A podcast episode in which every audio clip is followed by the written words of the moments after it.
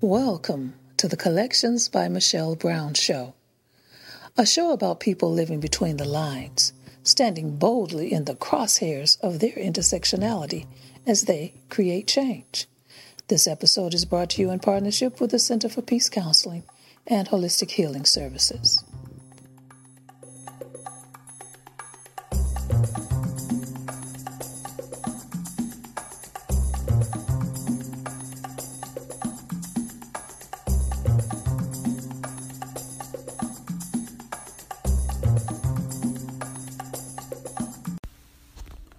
Welcome to Collections by Michelle Brown.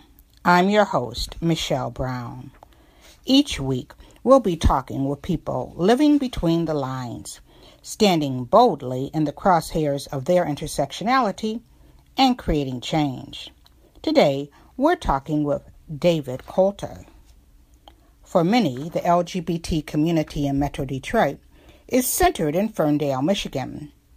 It's been the home of Affirmations Lesbian and Gay Community Center since 1989. For many years, the city was the home of Motor City Pride before it moved to downtown Detroit in 2011, and it continues to host Ferndale Pride each June. The city, located just north of Detroit, is recognized for its diversity and inclusion, cozy neighborhoods, and burgeoning business district. At the helm of fabulous Ferndale is today's guest, Mayor Dave Coulter. Raised on the east side of the Metro Detroit area, Dave broke with tradition and moved west, settling in Ferndale.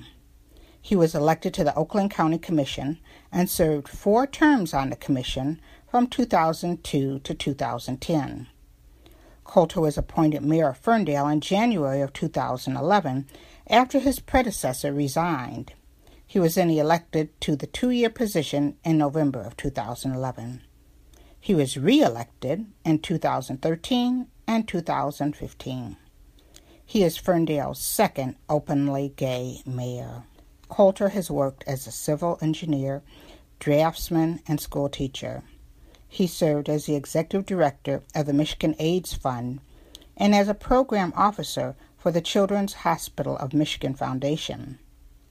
Like many communities in Michigan, Ferndale's mayor only works part time and shares executive roles with the city manager.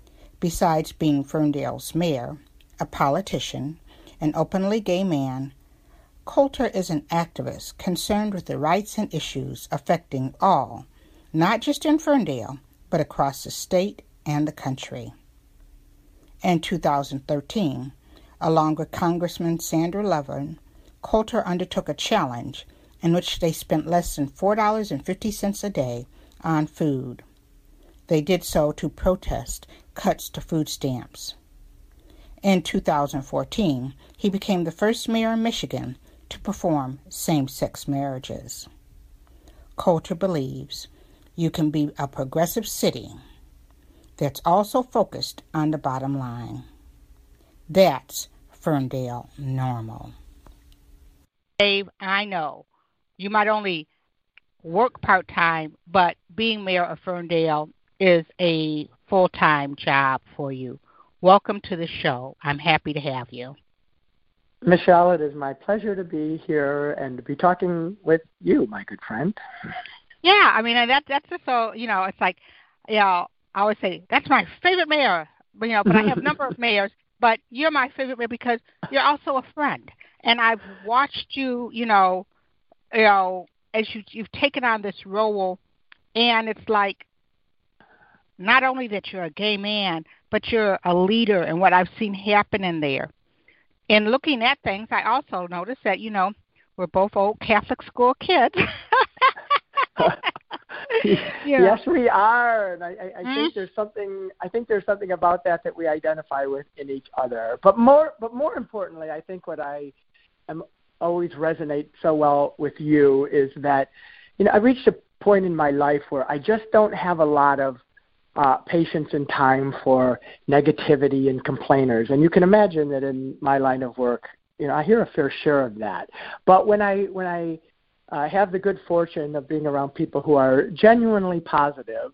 Uh, it, it, I am attracted to them and I resonate with them, and which is not to say that they ignore the realities, but just people that come from a healthy place. Uh, in, in their attitudes uh, are are more and more important to me as I get older, and uh, I've always seen that in you and appreciated that. Well, thank you. You know, one of the things that I like too is like, you know, and I knew your predecessor, Craig Covey, and you know, and mm-hmm. Craig was, you know, the first LGBT, you know, the first gay mayor of Ferndale. But yeah. when you came in, you know, and I know that many people often were like, you know, that was like it, the mayor gay. You are the mayor of Ferndale. I mean, and there's things that I've seen and I've sort of observed where that really pulling it together as a community, that, that sort of sense of community where it's like, I don't go and like to hang out in Ferndale because of its uh, municipality equality index. I go and like to hang out in Ferndale because it's a great place. You know, what well, in, in and you help help I mean, what was your vision when you got in there? Um, you know, I I think um, t- to your point, I, I may be a gay man, and it's certainly part of my identity and a proud part of my identity. But I always understood that in my role as an elected official, uh, I, I've been elected to represent all of the people and not just the, the people that share certain identities with me. And so I've just always been really conscious uh, to make sure that that I'm representing Ferndale in a way and leading Ferndale in a way that all people feel comfortable and welcome and not excluded in any sort of way. And so it, it is a conscious decision of mine um, that's that's always in my mind to to just be asking especially for people that are different than me because it's you know I, I i get what what i think and people like me think. But i'm always trying to push myself to say how can we be more inviting and welcoming and inclusive to people that don't think like me? And and part of that is simply asking people um when they you know when they don't feel comfortable and how you, they could be more comfortable. But so I, i've always tried to take that approach. Um you know in either county commissioner as mayor and it's it's just part of how i lead well, you know, the other thing that we share in common, we were both originally East Siders. You know, like you started off in St. Clair Shores. I was on the East Side, you know, and we have that. And to go from that whole East Side, and now here you're like right in the core of Woodward Corridor, really going from downtown all the way out to Pontiac. You got like you have the the the car shows, all of this stuff is going on. It's sort of it really is where on the east side you're more by the lake, by the river, what has that felt like? I mean, what did you what brought you to Ferndale and to that area? You know, in some ways it's very different, and in some ways it's similar. I grew up just a few blocks from Eight Mile Road in St. Clair Shores. Uh, I mm-hmm. still live a few miles from Eight Mile Road in Ferndale, and in in some ways it's very similar. So you're an East Sider, so you'll remember um, this, and, and you don't have to remember it because unfortunately it's still sort of like this. When you're going down Jefferson Avenue and you cross Alter, it's mm-hmm. like you're it's like you're driving into another world. Um, either way you drive, you're, you're you clearly know that you have passed a street uh, where the community has dramatically changed. We live mm-hmm. in one of the most segregated uh, communities in the country, racially and economically, um, and uh, so unfortunately, that is, you know, being along Eight Mile Road, that that is similar. Our communities are very different, but I think growing up with that experience, and even as a little boy remembering, why is this? You know, what, what it was, it was dramatic and it was wrong to me uh, to, to to to see that, and I still question that, and I and I still challenge that. So you mentioned Woodward. Woodward is um, in my community goes right through Ferndale. It's sort of the great leveler. It brings people from downtown Detroit all the way to Pontiac, and we've really tried to encourage um, uh, development along Woodward that's inclusive of all the communities in Woodward, um, and to use it as something that unites us and not divides us because barriers like Eight Mile are are silly in some ways in that our problems don't end at a certain street, um, and the challenges that we all face don't end. So breaking down those artificial barriers, and Woodward sort of does that uh, in a way, and we've tried to encourage that um, is is important. You know, about five years ago, I had a friend here who was from South America, and we were driving in Woodward, and I was telling all this history of Woodward, and it, it makes me think about Eight Mile because when we got to that bridge that takes you over Eight Mile from Ferndale to that, we went from Ferndale, and when we got to the top and we looked down into Detroit, half the street lights were on, and she was mm. like, "How can this be?" And you yeah. know, and so we were talking about that. But here you're in a suburb that that's right up against that. Yep. How do you how do you break down that that barrier so that eight mile isn't that you know big a deal. And you know because we still have people who go like oh you know i'm not i don't want to cross eight mile but you know.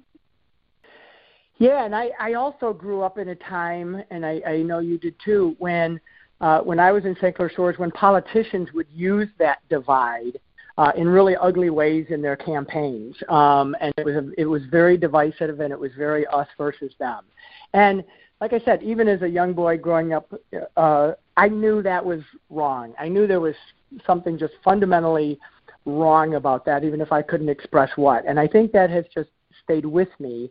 Um, and it's hard to, I guess, describe where that comes from, except that I, I knew then and I know now, you know, that we're we're all the same. Underneath our identities and our sex and our orientations and our ethnicities, uh, there's something common about all of us. Uh, and I think I, I was fortunate to be able to sort of recognize that as a at a young age, and have always just questioned and challenged um, barriers that kept us from seeing that authentic uh, similarity in each other. Now, you know, politics. I mean, you've always you're an out gay man, but politics really puts a spotlight on it. As you started to get involved in politics, did you find that people wanted to put you in that gay box? And how did you say, yes, okay, this is part of my identity, but like what you said, you are the mayor of everyone. So how did you really like shake up that box and help people to to see Dave and what he's bringing and his concerns and his passion? Uh, um, that's a great question because there was a time I've been involved in politics since I was in high school. I, it's always been a passion of mine, but um, for most of my young adult life, I never imagined that I would be able to be a candidate myself because I was gay. I grew up in a time when openly gay people did not get elected to office. So, so it was sort of a, a, a realization to me uh, that that I could actually do this um, and and be an out candidate um, was a huge learning for me, and and and I so appreciate it, and I do appreciate uh, those officials, those out officials who came before me. Harvey Milk is a big role model of mine, and you mentioned Craig Covey and, and Rudy Serra and other people here locally mm-hmm. that did it before I did, and that was really helpful. And in some ways, it allowed me not to be the first person, which I'm I'm more comfortable with. Uh, I didn't um, I didn't get involved in politics um, for LGBT issues, like some of the original um, sort of pioneers did. They were activists in the movement, and that's what drove them to politics. For me, the issues were broader than that. It was issues of equality, but it was issues uh, issues of environmentalism and um, and income inequality and you know the class structure that I see and the and the you know fairness to working people and and and women and and choice and things like that a whole broad uh, array of issues that were important to me. So I, I guess to answer your question I never put myself or let people put me in that LGBT box because my interests were much broader than that. But yeah um, when you're when you are a, an openly gay candidate and a, then an elected official, people in the community do want to put you in that box, and I get it. I, I don't resent it. There's so few of us that when we mm-hmm. get somebody in there, we want them to represent us. So I get that. Um, but as I said, I always understood I had a broader role, and I've always had broader interest in that as well. Mm-hmm. All right. Did you think? I mean, you know, you got into this, like you said, you've always liked politics. I remember mm-hmm. last year we're at this thing with, you know, Bill Clinton. I mean, did you ever see yourself like being at that level, like you're going to be, you know, rubbing shoulders with these people, talking to them, being a part of that that process? Um. Yes, because oh, I really? always.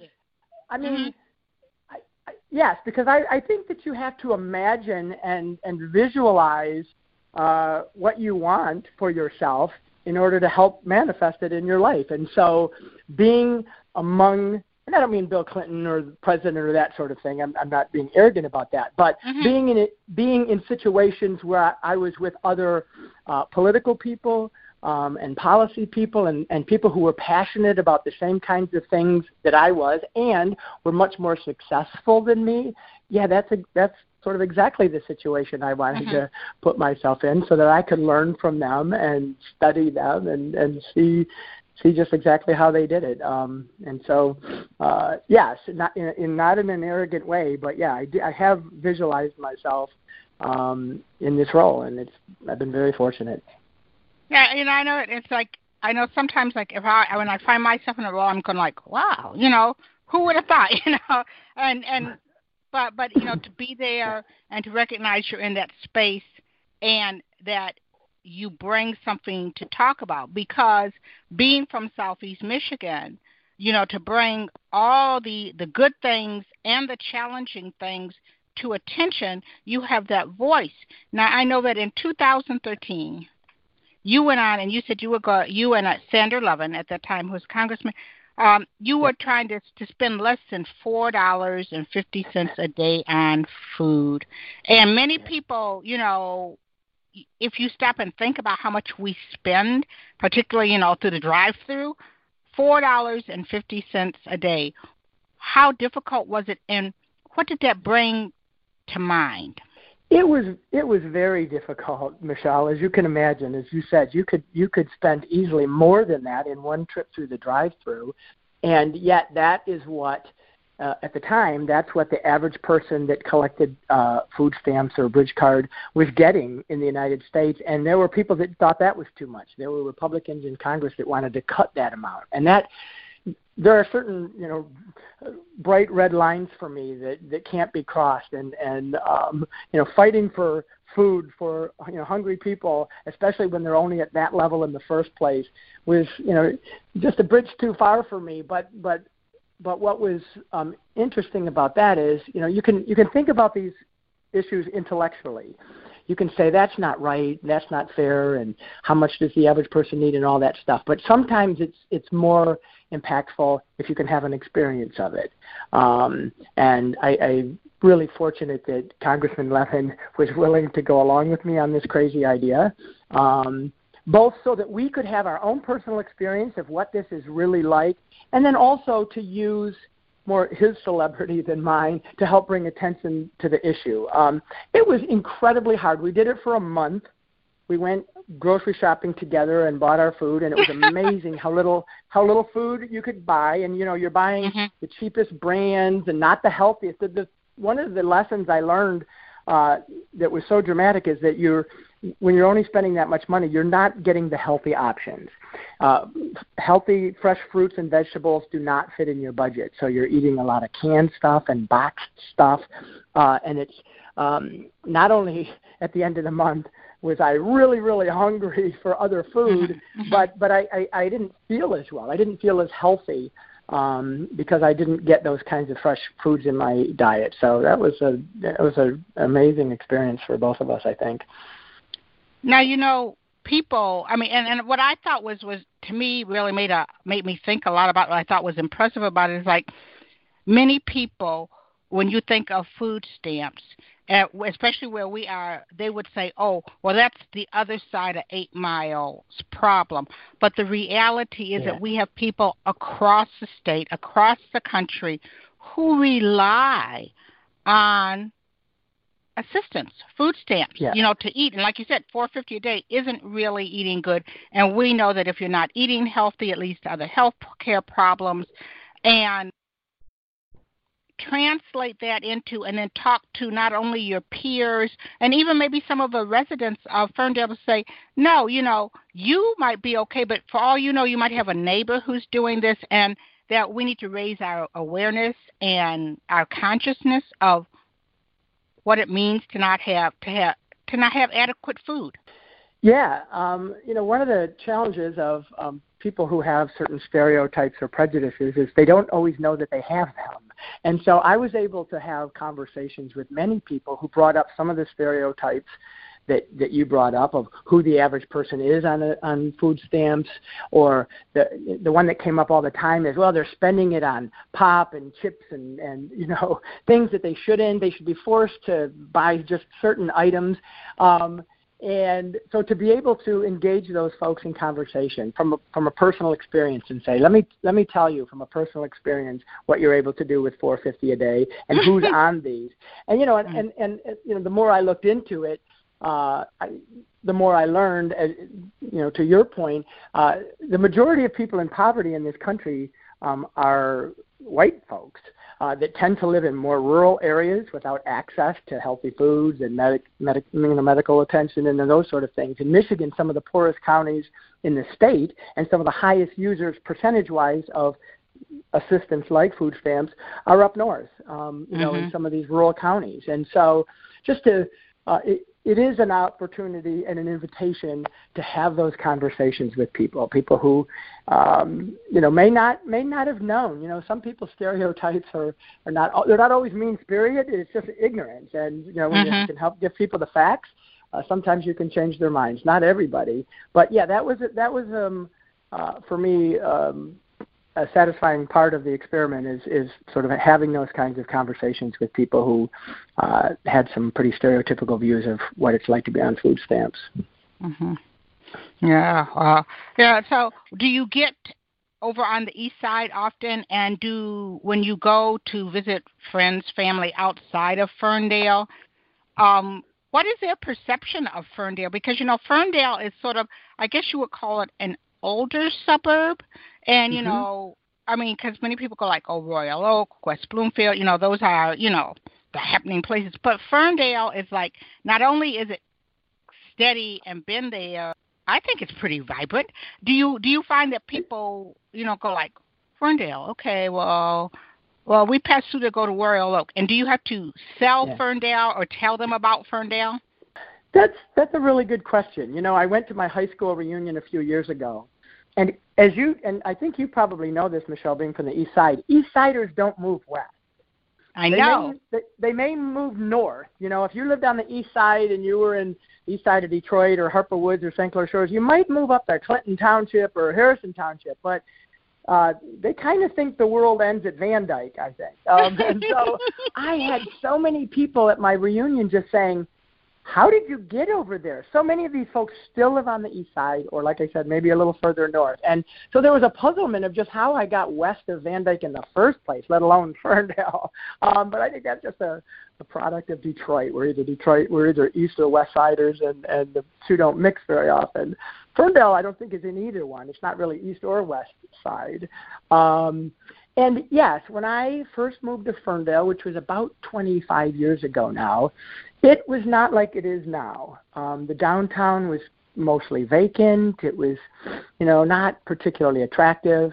Or, um, you know, we have a parking problem now, but we didn't have one then. You could park wherever mm-hmm. you want because there wasn't a whole lot to do. And yet, I still loved the community. I loved the people, uh, and I loved the neighborhoods. And I stayed here for 25 years.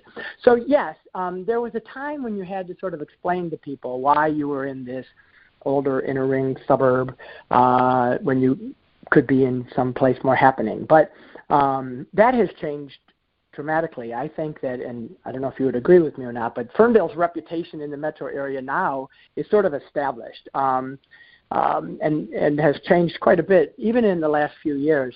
So now when I say Ferndale, you know, usually people go, "Oh wow, Ferndale! I love Ferndale," and you know, I, my my daughter lives in Ferndale, a lot of parents tell me that their children live here because uh, this is a place where millennials and younger people, younger people starting families and whatnot, um, find attractive. So now I, I mostly get pats on the back and say that's a great town and you've done a great job. And I I didn't start the turnaround. I've just been here for seven years as mayor, but uh, uh, I appreciate that. So we have a we have a pretty good reputation now in the community. And the challenge, of course, uh, is to is to keep that um, because there's lots of other great areas and there's parts of Detroit now that are are just booming, almost like Ferndale was 10 years ago. Some areas of you know Corktown and Midtown and some of those areas remind me of Ferndale 10 years ago, uh, and so our constant challenge is just to make sure that we can uh, continue to be successful um, and, and attractive to people. Okay, well, we're going to take our first break here, and we'll be right back with our conversation with Mayor Dave Coulter of Ferndale, Michigan. You're listening to Collections by Michelle Brown. We'll be right back.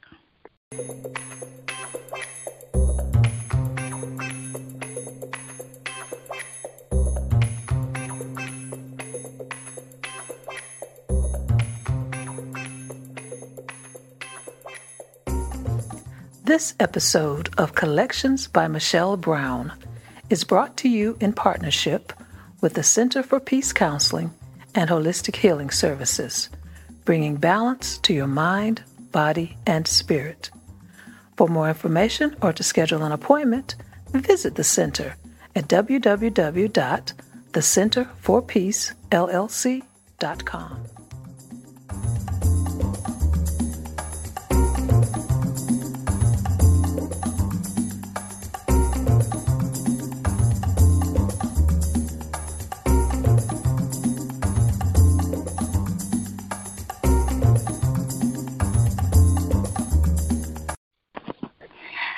And we're back here with more of our conversation with Mayor Dave Coulter of Ferndale, Michigan. You know, I love the bike lanes. I mean, I see a lot of things, and I'll tell you, um, oh, maybe I'd say 10 years ago. I had talked to people. I said, you know, Ferndale. I'm kind of looking at Ferndale, and it might have been more than ten years ago. And they were like, well, you know, some parts are okay, but I don't know. I couldn't get like a rousing, like, you know, hey, move to Ferndale and it's a lot like what you're talking about now. People are are talking about Ferndale, and they go like, "Wow, look at this, look at that." You know, all of these, you know, we're doing this and that and the other thing, and I remember, you know, I was on the board of affirmations when they decided to new the bu- new building, and it was what was that building? Hmm. It was a the old building, yeah. Um, yeah, it was a yeah. You know, they bought this place and they were going to do it. And I know, but there were some people like, you know, first of all, you're going to do a building and slap on it that it's the LGBT center, and it's right there in the center of town. But it happened, and I think mm-hmm. it lends a lot to the diversity and inclusion that's that's developed in time with Ferndale. I mean, from being like that core thing to here it was this big building, and you know, I often uh, compare it to the HRC building that there's something about having that bricks, mortar, that foundation, that place that sort of says, you know, if you had any doubt, we're we're here. And I know that it hasn't been, you know, it's not always easy, you know, to be that, make that commitment to diversity and inclusion. But I also noticed that when Motor City Pride moved out of Ferndale there was Ferndale Pride, and it has continued, and it has taken on a totally different. I mean, it just seems when you're walking through it, it's like you you just sort of feel welcomed by all the businesses. What was the conversation, you know, when Motor City Pride was moving from there that that you heard like from businesses? How are our businesses like embracive of, or how do they feel about also having that identity of being in this city? That clearly, without a doubt, you know, there are gay people here. Yeah, yeah. Uh, I think our business owners, many of the business owners, were really disappointed, as a lot of us were, uh, when Motor City Pride decided to leave Ferndale, um, because uh, for most of our business uh, business owners, if they if they had any fear or trepidation of having gay clientele, it's it's long since been you know abated. They understand from an economic perspective uh, as well as a social perspective, you know, the, the benefit of having a diverse clientele. Um, it's kind of funny because as men, as big of a LGBT population as we have here, we we really just have one um, gay bar, but it's partly because all of our establishments are just sort of um, you know welcoming uh, and inclusive of all, and so you'll find all kinds of people in all of them. And so mm-hmm. um, uh, that's been interesting. But they were they were very disappointed, and that's why a, a, a group of folks decided that they wanted to try to create something in Ferndale. Um, maybe not the full Pride event that that, that moved down into Detroit, um, but but something. And and the um, the example that a lot of folks were talking about at that time is if you go to Chicago, there's Chicago Pride, which is huge and fun, but mm-hmm. there's also Market Days. And so this would, you know, the idea was for this to be more like the market day. This was going to be something that was a little smaller and intimate, um, but had its own vibe and had its own kind of feeling. Um, and the point about that is, and you started talking about bike lanes and, and a couple of other things, but with and, and and the inclusive city and affirmations, with all of these things, I think it's important for folks to remember that they don't just happen by accident. You have to do these things very intentionally. Um, we've adopted a complete streets philosophy in Ferndale that says that we want our streets to be safe and friendly for pedestrians, bicyclists, cars, buses, and maybe even someday mass transit. It's, it's mm-hmm. a very intentional thing to do. Um, we have we passed a human rights ordinance that was very clear that this is going to be um, a safe and inclusive community for all people, including LGBT people. Um, and so, and then when when you got to Pride, it was it was a very clear intention that we're going to create not another Pride, but this other kind of event that folks here want. So, so we've been um, very intentional about about about how we approach these things. Um, because one thing I've learned in office is, you know, if you if you don't, if if you're not specific, if you don't visualize exactly what it is that you're planning for, something else will arise. Someone else will take it in a different direction. And so, in all of those ways, uh, we've tried to um, articulate a very clear message to people about what we're trying to do. And I think that helps get people on board and helps let them understand where you're headed and why you're doing that. Well, you know, I remember seeing you um around immigration. I mean, you know, about being welcoming. You talked about mm-hmm. I mean, and like you said, it's like intentional and it, it it's not that you know, it's like that big a leap to talk about like this is this is who you are. This is how we're talking about being inclusive and diverse. And and on other areas too, like you said, like with the bike lane, so that you're thinking about, you know, something other than just you know, yeah, we're the motor city, and maybe you know, but bikes, and that it's safe, and that's how some people opt to get around. You know, um, so yeah. how do you balance?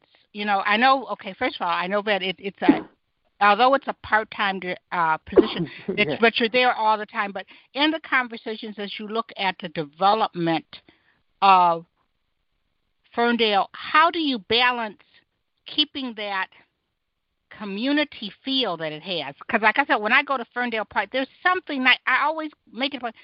It's like you see friends, you see neighbors, you see business owners who you've been, you know, visiting all along, and it just sort of feels like a real community.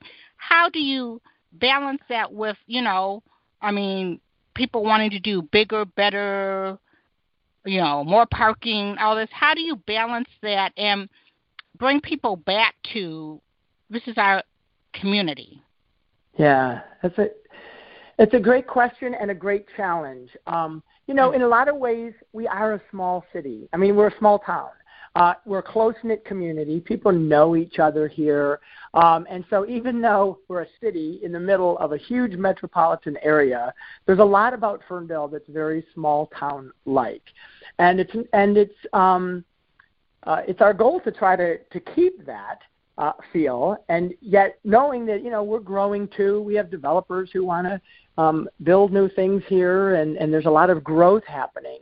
But we again are trying to be very intentional about how do we maintain our unique sense of who we are. Um, and there's no there's no one answer to that. Um, one of the things that I've tried to do is to make sure that I'm spending as much time as mayor thinking about our neighborhoods and our parks uh, as as we do about our downtown. Our downtown gets lots of attention, and for good reasons. That's why a lot of people come to Ferndale. But the reason that people stay in Ferndale and want to be here and feel comfortable here is because um, these are just friendly, safe, uh, inviting neighborhoods with parks that have things to do in them and um, places where you're, you know, welcoming neighborhoods. Um, and that's that's the secret to Ferndale. That was the secret to Ferndale before uh, the downtown was redeveloped. Uh, when I moved here, I knew that there was something special in the character of this place that um, that was welcoming and accepting and and diverse. Uh, and that's been the secret ingredient all along, and, and that's what we're committed to, which is why we did do things like the welcoming cities ordinance uh, to make sure that um, that immigrants and, and people of other nationalities understand that you're just as welcome and safe here uh, as anybody else, including the people who live here. How important did you feel that it was? Because I know that you were in Hamtramck um, with uh, to stand in solidarity with with our Muslim brothers and sisters. How important did you feel that you know that you were also not just in Ferndale? I mean, because you're doing your job there, but that you show up at these places. Yeah. I, you know, I, I think it's for me. The, these battles are uh, they might be for different groups, but it's the same struggle. It's the struggle for equality and, and to be treated with dignity and fairness and respect. And and so the the struggles that you know I've experienced as a gay man, or that women experience, or that people of color, or our Muslim brothers and sisters down in in Hamtramck. Um, when you were down there, you really got a sense of their appreciation uh, for you being there, but also just that sort of shared humanity that I talked about. That um, that that you might you might practice a different religion or look different than me, but at the end of the day, we want the same thing. Um, and uh, it, it, those those marches have been powerful. It's been really difficult uh, since the election for a lot of people to get their head around what that means. And are we no longer a country that values each other uh, and respects each other and the diversity in this community? Is this really are we really going to move this in a direction uh, that that simply favors uh, Christians, white men, which is a fear of a lot of people? So I think there's something really powerful um, in people coming together and expressing their humanity in that sort of way. Um, if nothing else, than to just give us the strength to, to continue uh, the struggles and the fights that, that we've all been involved in for a lot of a lot of years. You know, often, I mean, and I think that, that another thing that, that you do, often uh, people have criticized um, the LGBT community and said, you know, okay, well, you want us to all be in, all in on your issues, but you're not all in on ours. And not only as an individual, but in your position, you have ha- you have said, you know, I'm all in. Like I said, I'm all in on on the Muslim issue. I'm all in on environment. I'm all in on all of that. Mm-hmm. But um, do you find how do you then talk when you're talking to some of our members of our community, some of our organizations who still haven't quite got that? How yeah. do you how do how do we talk to them? How do we sort of you know to me that's such a great strength and a power and almost a challenge like you know having dealt with all that to be in that leadership and to do that. How do you do you go back then when you talk to members of our community and say, hey, you know, you, you need to be here in Hamtramck too, or you need to have a voice in this because really it does affect all of us. Well, that's right. And if you look at, you know, really all of the great um, civil and equal rights movements, they've all relied on allies and supportive people. Um, the women's suffragette movement required um, open minded men. Um, the civil rights um, movement um, was benefited by uh, white people that joined that movement, and the same for us. Our, you know, the, the, the fight for full equality has ha, will only be the result of our allies and friends joining us and supporting us. And so we have a responsibility. If that's tr- if you believe that's true, and I do believe that's true, then we have a responsibility to show up for them. Um, I don't I don't know um, how we make that uh, more evident and clear um, to, to folks in leadership in the LGBT community. Um, part of it, I think, is although we're getting better, and I don't mean I'm not talking about any specific organizations, but mm-hmm. just in general, um, the, the LGBT movement, in historical perspectives, is relatively short, and our political um, our political um, experience is relatively immature. I think we're still developing our political uh, muscle, if you will, uh, because part of what smart political movements do is that they join with their allies. And so, to the extent that we figure that out and we continue to build those bridges, we'll get stronger. Um, but but in, in the in the context of history, this has been a pretty short um, span of time that we've seen the progress uh, that we've seen for LGBT people, and uh, I, I think we're still maturing um, as a as a movement and as a community to to figure out our place. Well, you know, I like that too. You know, one of the things that you talk about is, you know, and one of the things that you see, you see right now, there's been a lot of like, well, you know, we have to have our jobs and we have to do this and we're struggling and doing that. But one of the things that you have talked about is to how to deliver outstanding service at less cost. So it's not like, you know, oh well, this part will have more, that part will have to do it. Sort of like a better distribution of wealth and services. And mm-hmm. I know that you've gotten pushback, you know, you know those those pesky meters, but you know, but you know, yeah, but I've seen like from the beginning when those meters first went in that it was like that listening process. Okay, all right, we're going to make this better. We're going to make this better. We're going to make this better. And like you said, at one point parking wasn't a problem. You know, you could park anywhere, and now it is a problem. But you see people working, you see city government working more at, at making outstanding service at less cost.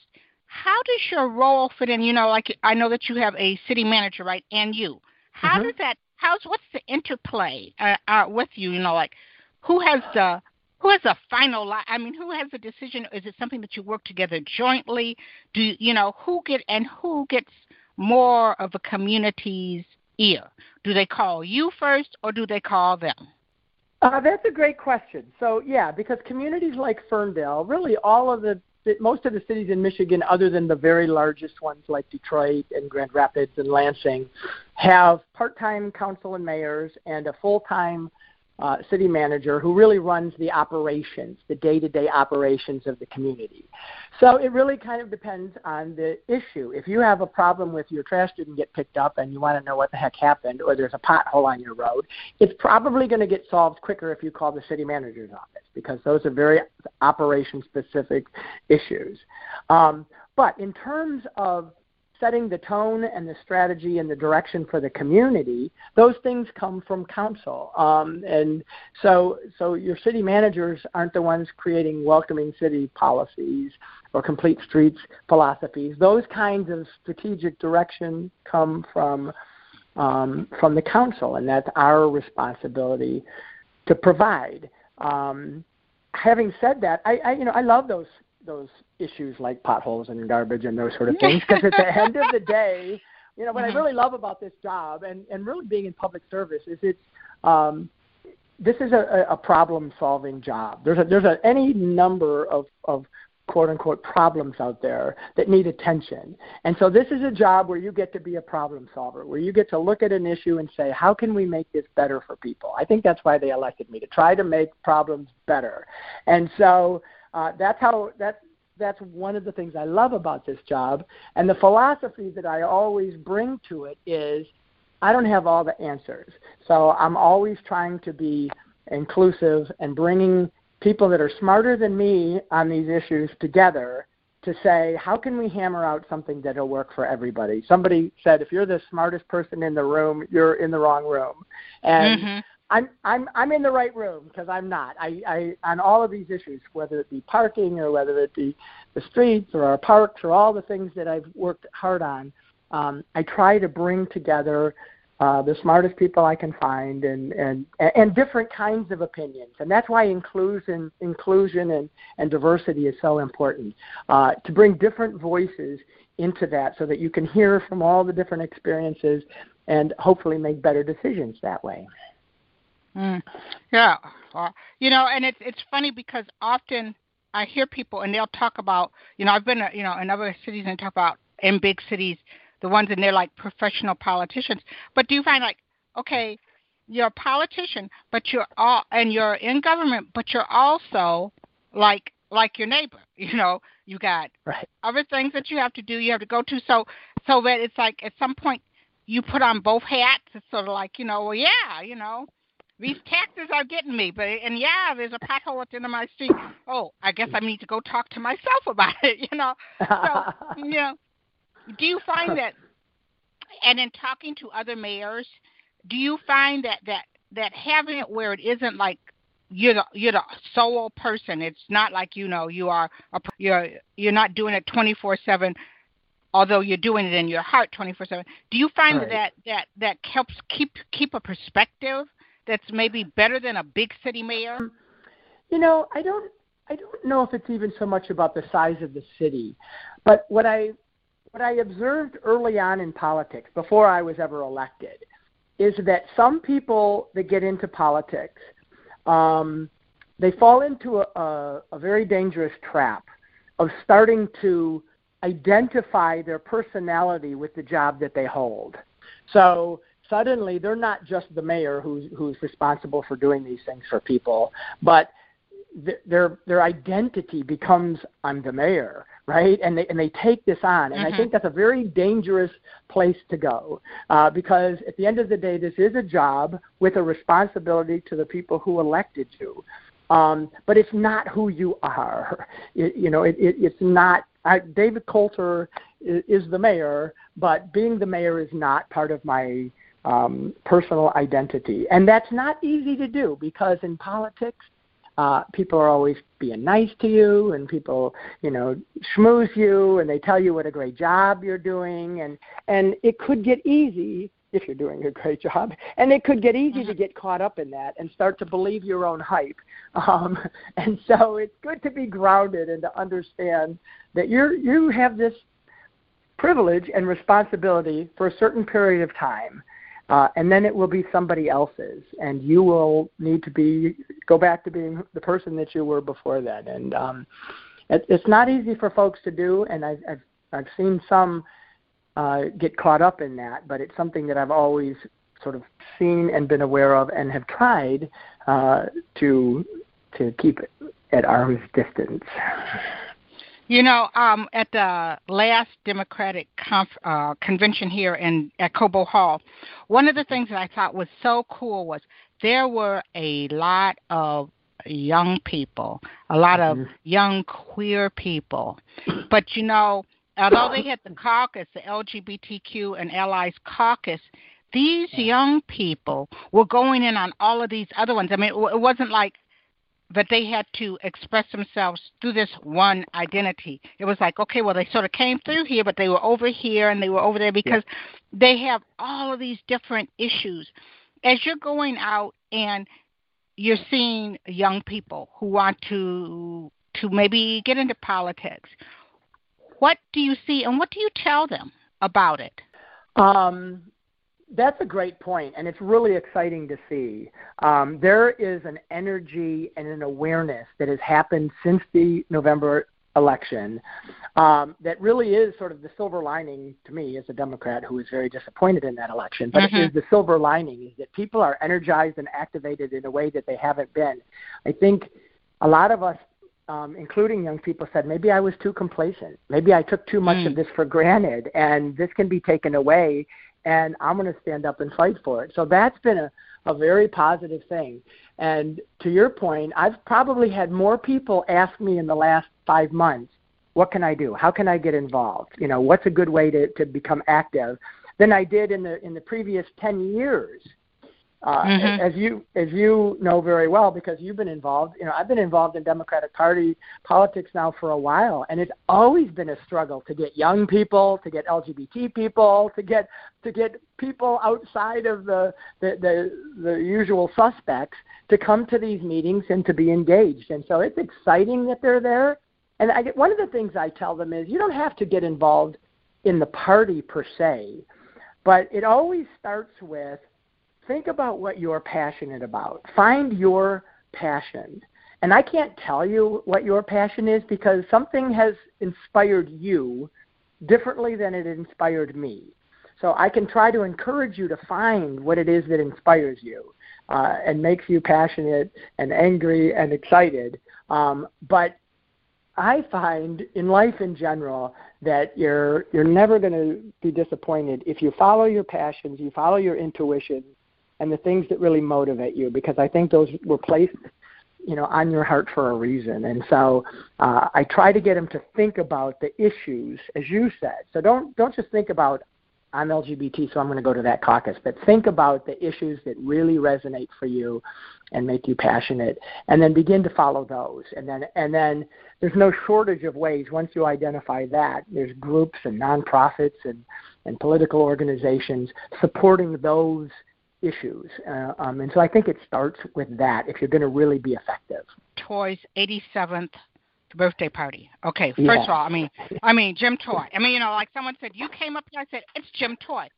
Right. And you know, and one of the things which was was so remarkable. At one point in time, he sat back and he talked about, you know, we've done this, that, and the other, and then and he talked about like how in '63 he marched with Dr. King and what he did this year and what he did that. But then he came up to and he was talking about what percentage of the community were people of color and how few were able to attend college. Mm-hmm. Some of the other disparities, like about who had money, who didn't, and all these disparities, and look at that huge perspective. When you, if you were to, you know, have have that opportunity, that platform to look back over this 25 year time in yeah. Ferndale, what do you see are the really great things that have happened, but what are the things that are still pulling on your heartstrings, saying, you know what, I got to roll up my sleeves and work a little harder on this? Um, okay, so the first part of that, what am I proud of? I think that Ferndale is a model for other communities um, in this way. You can be inclusive and diverse and a welcoming community and still be successful. When I was growing up, most of the communities that I knew, they're bubbles. They, you know, they're communities of people that look and act like them, that have the same incomes of, as them. It's very stratified, and so I, I, I like to believe uh, that folks look to Ferndale and say, look, they got a whole bunch of different kinds of folks there. It's funny, you know, folks looked at it as the LGBT center, you know, kind of uh, hub for a while, but I think we've got more hipsters now mm-hmm. than, than LGBT. So we, we, we've attracted those younger folks who are looking for that same thing. So I hope that we uh, are a model for other communities. I get calls from mayors and in other communities all the time saying, "Hey, how did you guys do this?" or "What did you guys do when you do that?" So, and I don't say that in a bragging way. I think that we've gotten to a point where we are a bit of a model for you can be successful.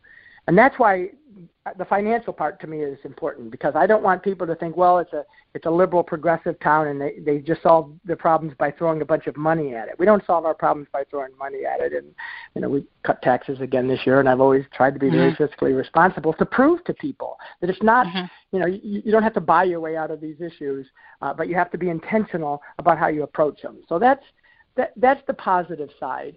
Um, one of the things that keeps me up at night, frankly, uh, is um, what I see going on around the country over the last few years started in, or didn't start in Ferguson, but our awareness of it was certainly elevated during the Ferguson issues, but also in Baltimore and Milwaukee. And that is mm-hmm. this notion that um, just because we elected Barack Obama president doesn't mean that we are a post-racial country. And there are some very mm-hmm. serious uh, racial divides in this country. Uh, mm-hmm. We have a school system uh, that has a large percentage of African Americans in it, a majority African Americans in our school system as a, as as a result of our neighbors being in the in the district and also school choice, uh, and a growing African American uh, population here. How do we make sure that we are not? Um, I'm sure the mayor of Ferguson didn't see that coming. And I don't mm-hmm. want to not see that coming. And so, how can we be just as intentional about all the other things that we've done to make sure that we're addressing uh, the racial issues that that may be here that that maybe I'm not even aware of. And so we've we've done um, a number of things over the last year and a half or so uh, to be more intentional about inclusion around race uh, because of those things that I've seen in other cities.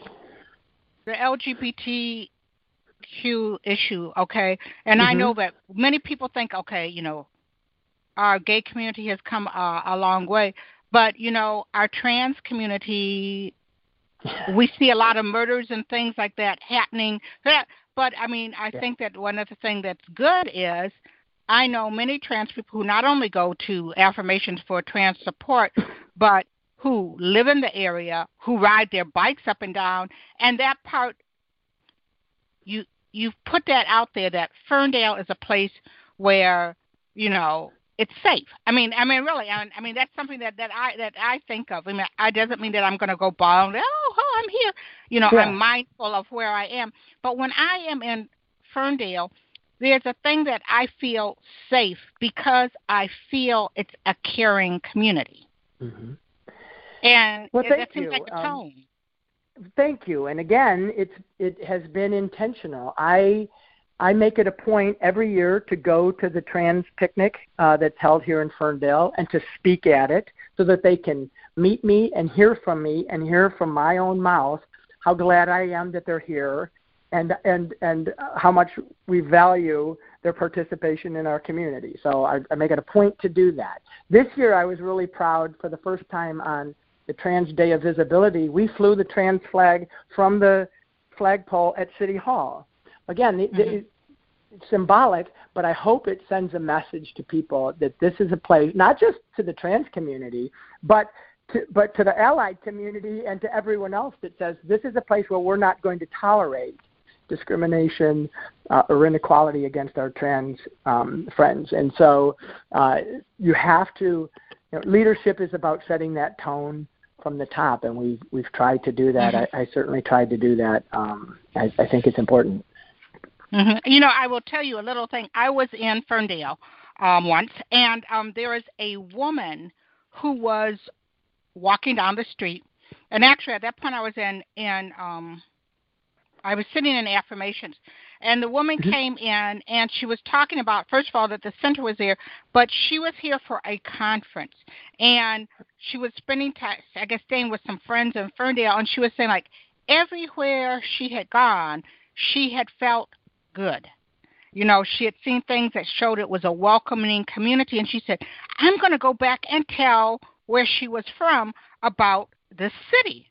How cool is that? That, you know, she was just sort of walking down the street and had picked that up. It picked that up not from coming into affirmations, but from walking down the street, seeing the different uh, businesses that indicated that they were welcoming, inclusive, and you know, and it was like, and then she said, and you got a center, you know, and it was like, how cool is that?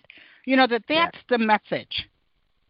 You know? And well, thank you, and and you know, I don't want to be all Pollyanna or say that there's never any issues. I got a I got a mm-hmm. call I don't know six months ago or so from a trans woman who was very upset because she said that she was in one of the the restaurants in Ferndale and an employee there wouldn't let her use the woman's room.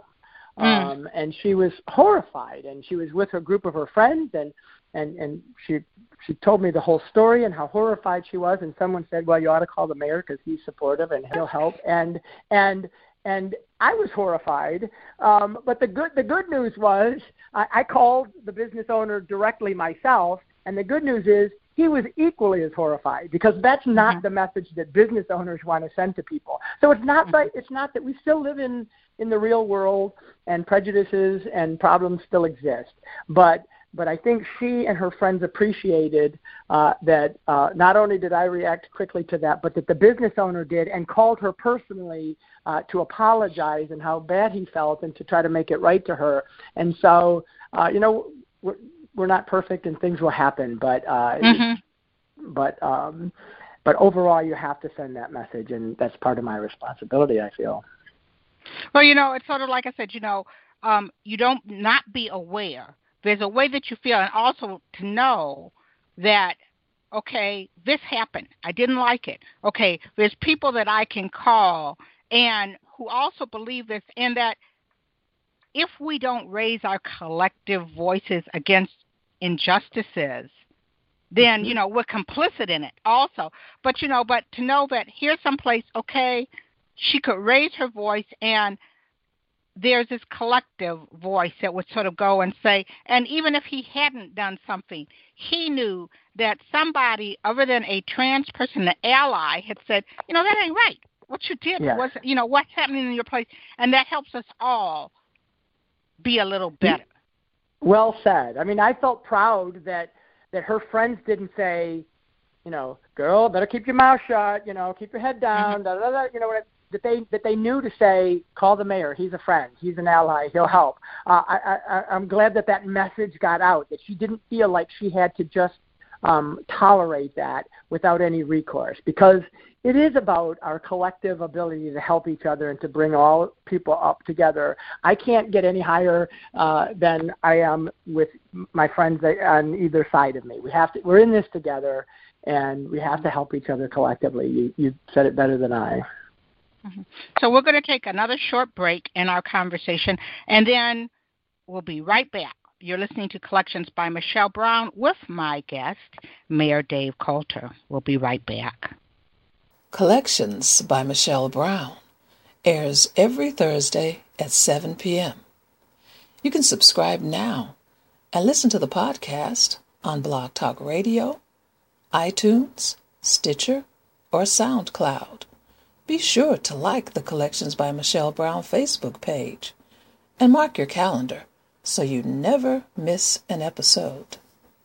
Well, Dave, we're coming into the home stretch, and often I think about where I came from, you know, like going to Catholic school and mm. some of the things that did impress me, you know. And there's some things I just, you know, you know, some things open my mind to sort of say, well, that ain't right. You know, you taught me too well because I know that it's contradictory. But sometimes I think about how coming from the east side, coming from that background, all of these things sort of make you who you are. And when you think about you, Dave Coulter. Mm-hmm. I'd like to know how do you feel that these all these intersections that have influenced your life have impacted the directions you've taken in your work, in your life, and how are you feeling it's going to impact what you do in the future? Wow. Um, that's a big question because there's still, as as I think you sort of alluded to, there's still this little boy inside me that's that East Side Catholic kid mm-hmm. uh, growing up in a in a neighborhood that was uh, very safe and and and and um, supportive, and I feel very blessed in a lot of ways by the upbringing I've I've had. And yet, as you get older, you understand where the shortcomings were and and what needed to change and that sort of stuff. But there, uh, in a lot of ways, I, I still am that East Side Catholic kid. Um, and my I guess my my background and my upbringing and and and just the family that I was raised in uh, taught me that you need to um, play by the rules. We haven't gotten into this, but I was really big into sports when I was younger, and I still love oh. sports. And I think I think mm-hmm. there's a real analogy to politics uh, mm-hmm. it's competitive. There's you know you, you, if you but you got to play by the rules. Uh, you battle this game, but there's always going to be another game. So you don't treat people, and I see this in politics now. You don't treat your opponents as your enemies; they're just your opponents, and you may need them again in another fight. This is what I mean about being a little bit more politically mature about these things. Um, but I grew up with a sense, uh, a, a, a pretty clear sense of right and wrong, and and if that if you play by the rules, and the rules are fair, so I fight for fair rules. But if you play mm-hmm. by the mm-hmm. rules and you do the right thing, then this is still this need, then this should be a country where you can be successful. Um, and that's still the vision. We're not there as a country yet, but that still sort of guides me. That sense of fairness uh, and fair play um, and that everyone is entitled to that, and and nobody should have a, a bigger stake in it than me. Nobody gets it more than you know gets more um, fairness than me. That that we're all in this together, and that if we can uh, join our collective voices, as you so eloquently said, uh, then this can be a country and a state and a city uh, where everyone can succeed. So, what what's next for Ferndale, and what are you seeing if we if we if we come back and look at Ferndale in a couple years? What do you want to implement in there? What would you like to see? Yeah, um, I guess a couple of things. Something you can see with your eyes, and then hopefully something that you can sort of feel. But with your eyes, you're going to see because the economy is doing well and Ferndale is so popular.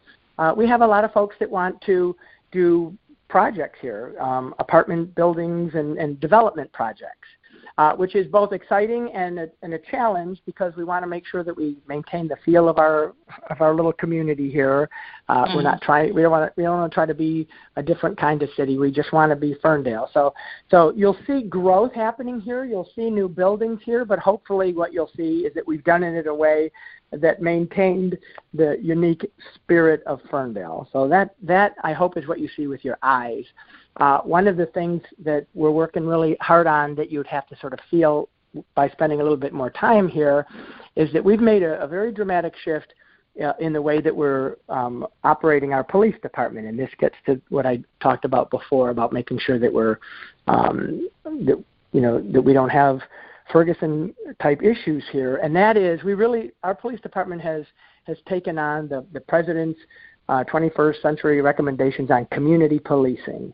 Uh, uh, the, the days when the your the police officers used to live in your community and you knew who they were and you saw them at the mm-hmm. store and you went to school with them are over.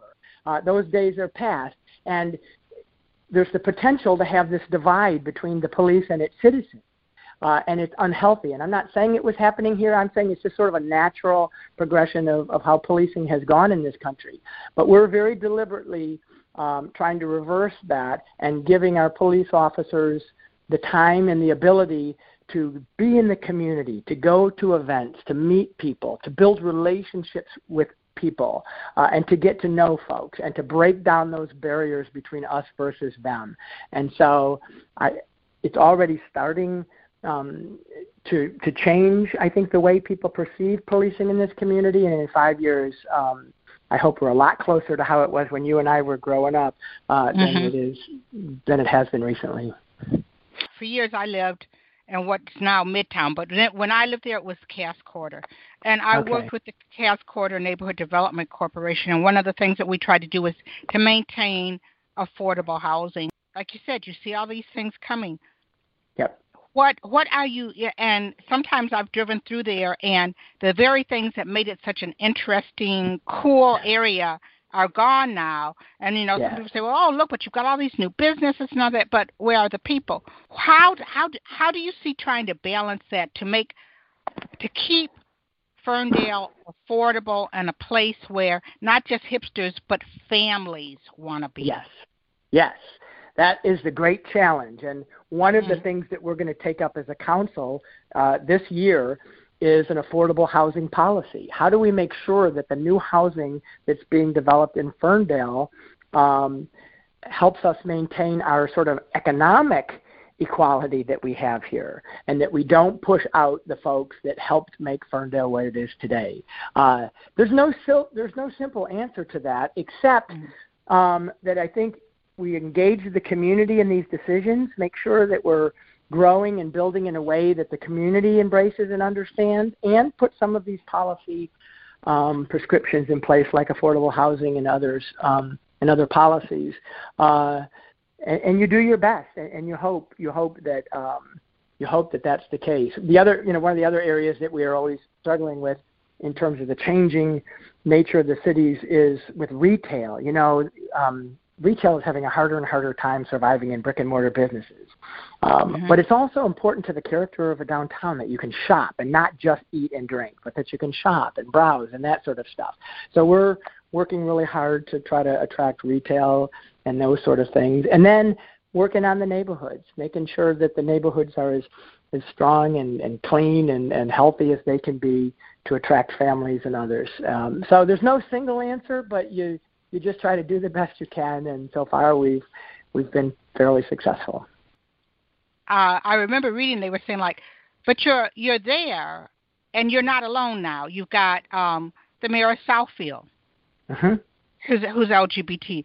You've got Jeremy Allen uh, Moss, who's up in yep. Lansing, openly. Uh, John Hoadley. So it's like you have this group. It's like we are more and more stepping into to places where not you know not just in in our LGBT box, but where we're talking about the quality of everyone's life. And I know that we got marriage equality, and a lot of people now are like, oh, we're going to go backwards. But you know, it was such a great opportunity. When you, the more you attain equality, the more you can fight for equality. And um, I just want to thank you for the work that you're doing in Ferndale and for your visibility. You know, well, it's like. well, you're very welcome. Um, it, it's a it's a pleasure to do this job. Um, it really is, and it's a privilege that I that I never forget that people have given me this opportunity uh, to be in this leadership position, and I try to always remember them and the people that I represent, including the LGBT people, um, and make sure that as we move into these roles um, that we're bringing people up behind us as well and mentoring people mm-hmm. behind us and and making sure that the the road that somebody opened up for me is even wider for the people behind us and so uh, that's part of the responsibility of being in these jobs but uh, Michelle you, you've been far too kind uh, to me, and I really appreciate the opportunity talking to you. I like you a little bit. You're cool. You know, you're cool. the feeling is mutual. You know, but um, Dave, again, I want to thank you for being my guest, and you know that's part of the thing that it is. It's so like you don't, or maybe you do have a red S underneath that. I don't know, but you know what? But we're not super people. We're just people who are doing the best we can living our truth and trying to make it better for our neighbor. So that's all we can do. And but if we all do it, it's going to be better for everyone. So, oh, again, I want to thank you for being with me. And um, I know I'll see you soon. I'll see you in Ferndale Pride. My pleasure, Michelle. Thank you. Thank you for having me. We've, we finished another great episode. You know, none of us are superheroes. We're just people who are living our truth and doing the best we can. And if we all do, you know, we're all going to rise up. Um, I want to thank again my guest today, Mayor Dave Coulter of Ferndale, and encourage you to subscribe to Collections by Michelle Brown on Blog Talk Radio, iTunes, Stitchers, or SoundCloud. We will be back next week with another amazing individual who's living between the lines, standing boldly in the crosshairs of their intersectionality and creating change right here on Collections by Michelle Brown.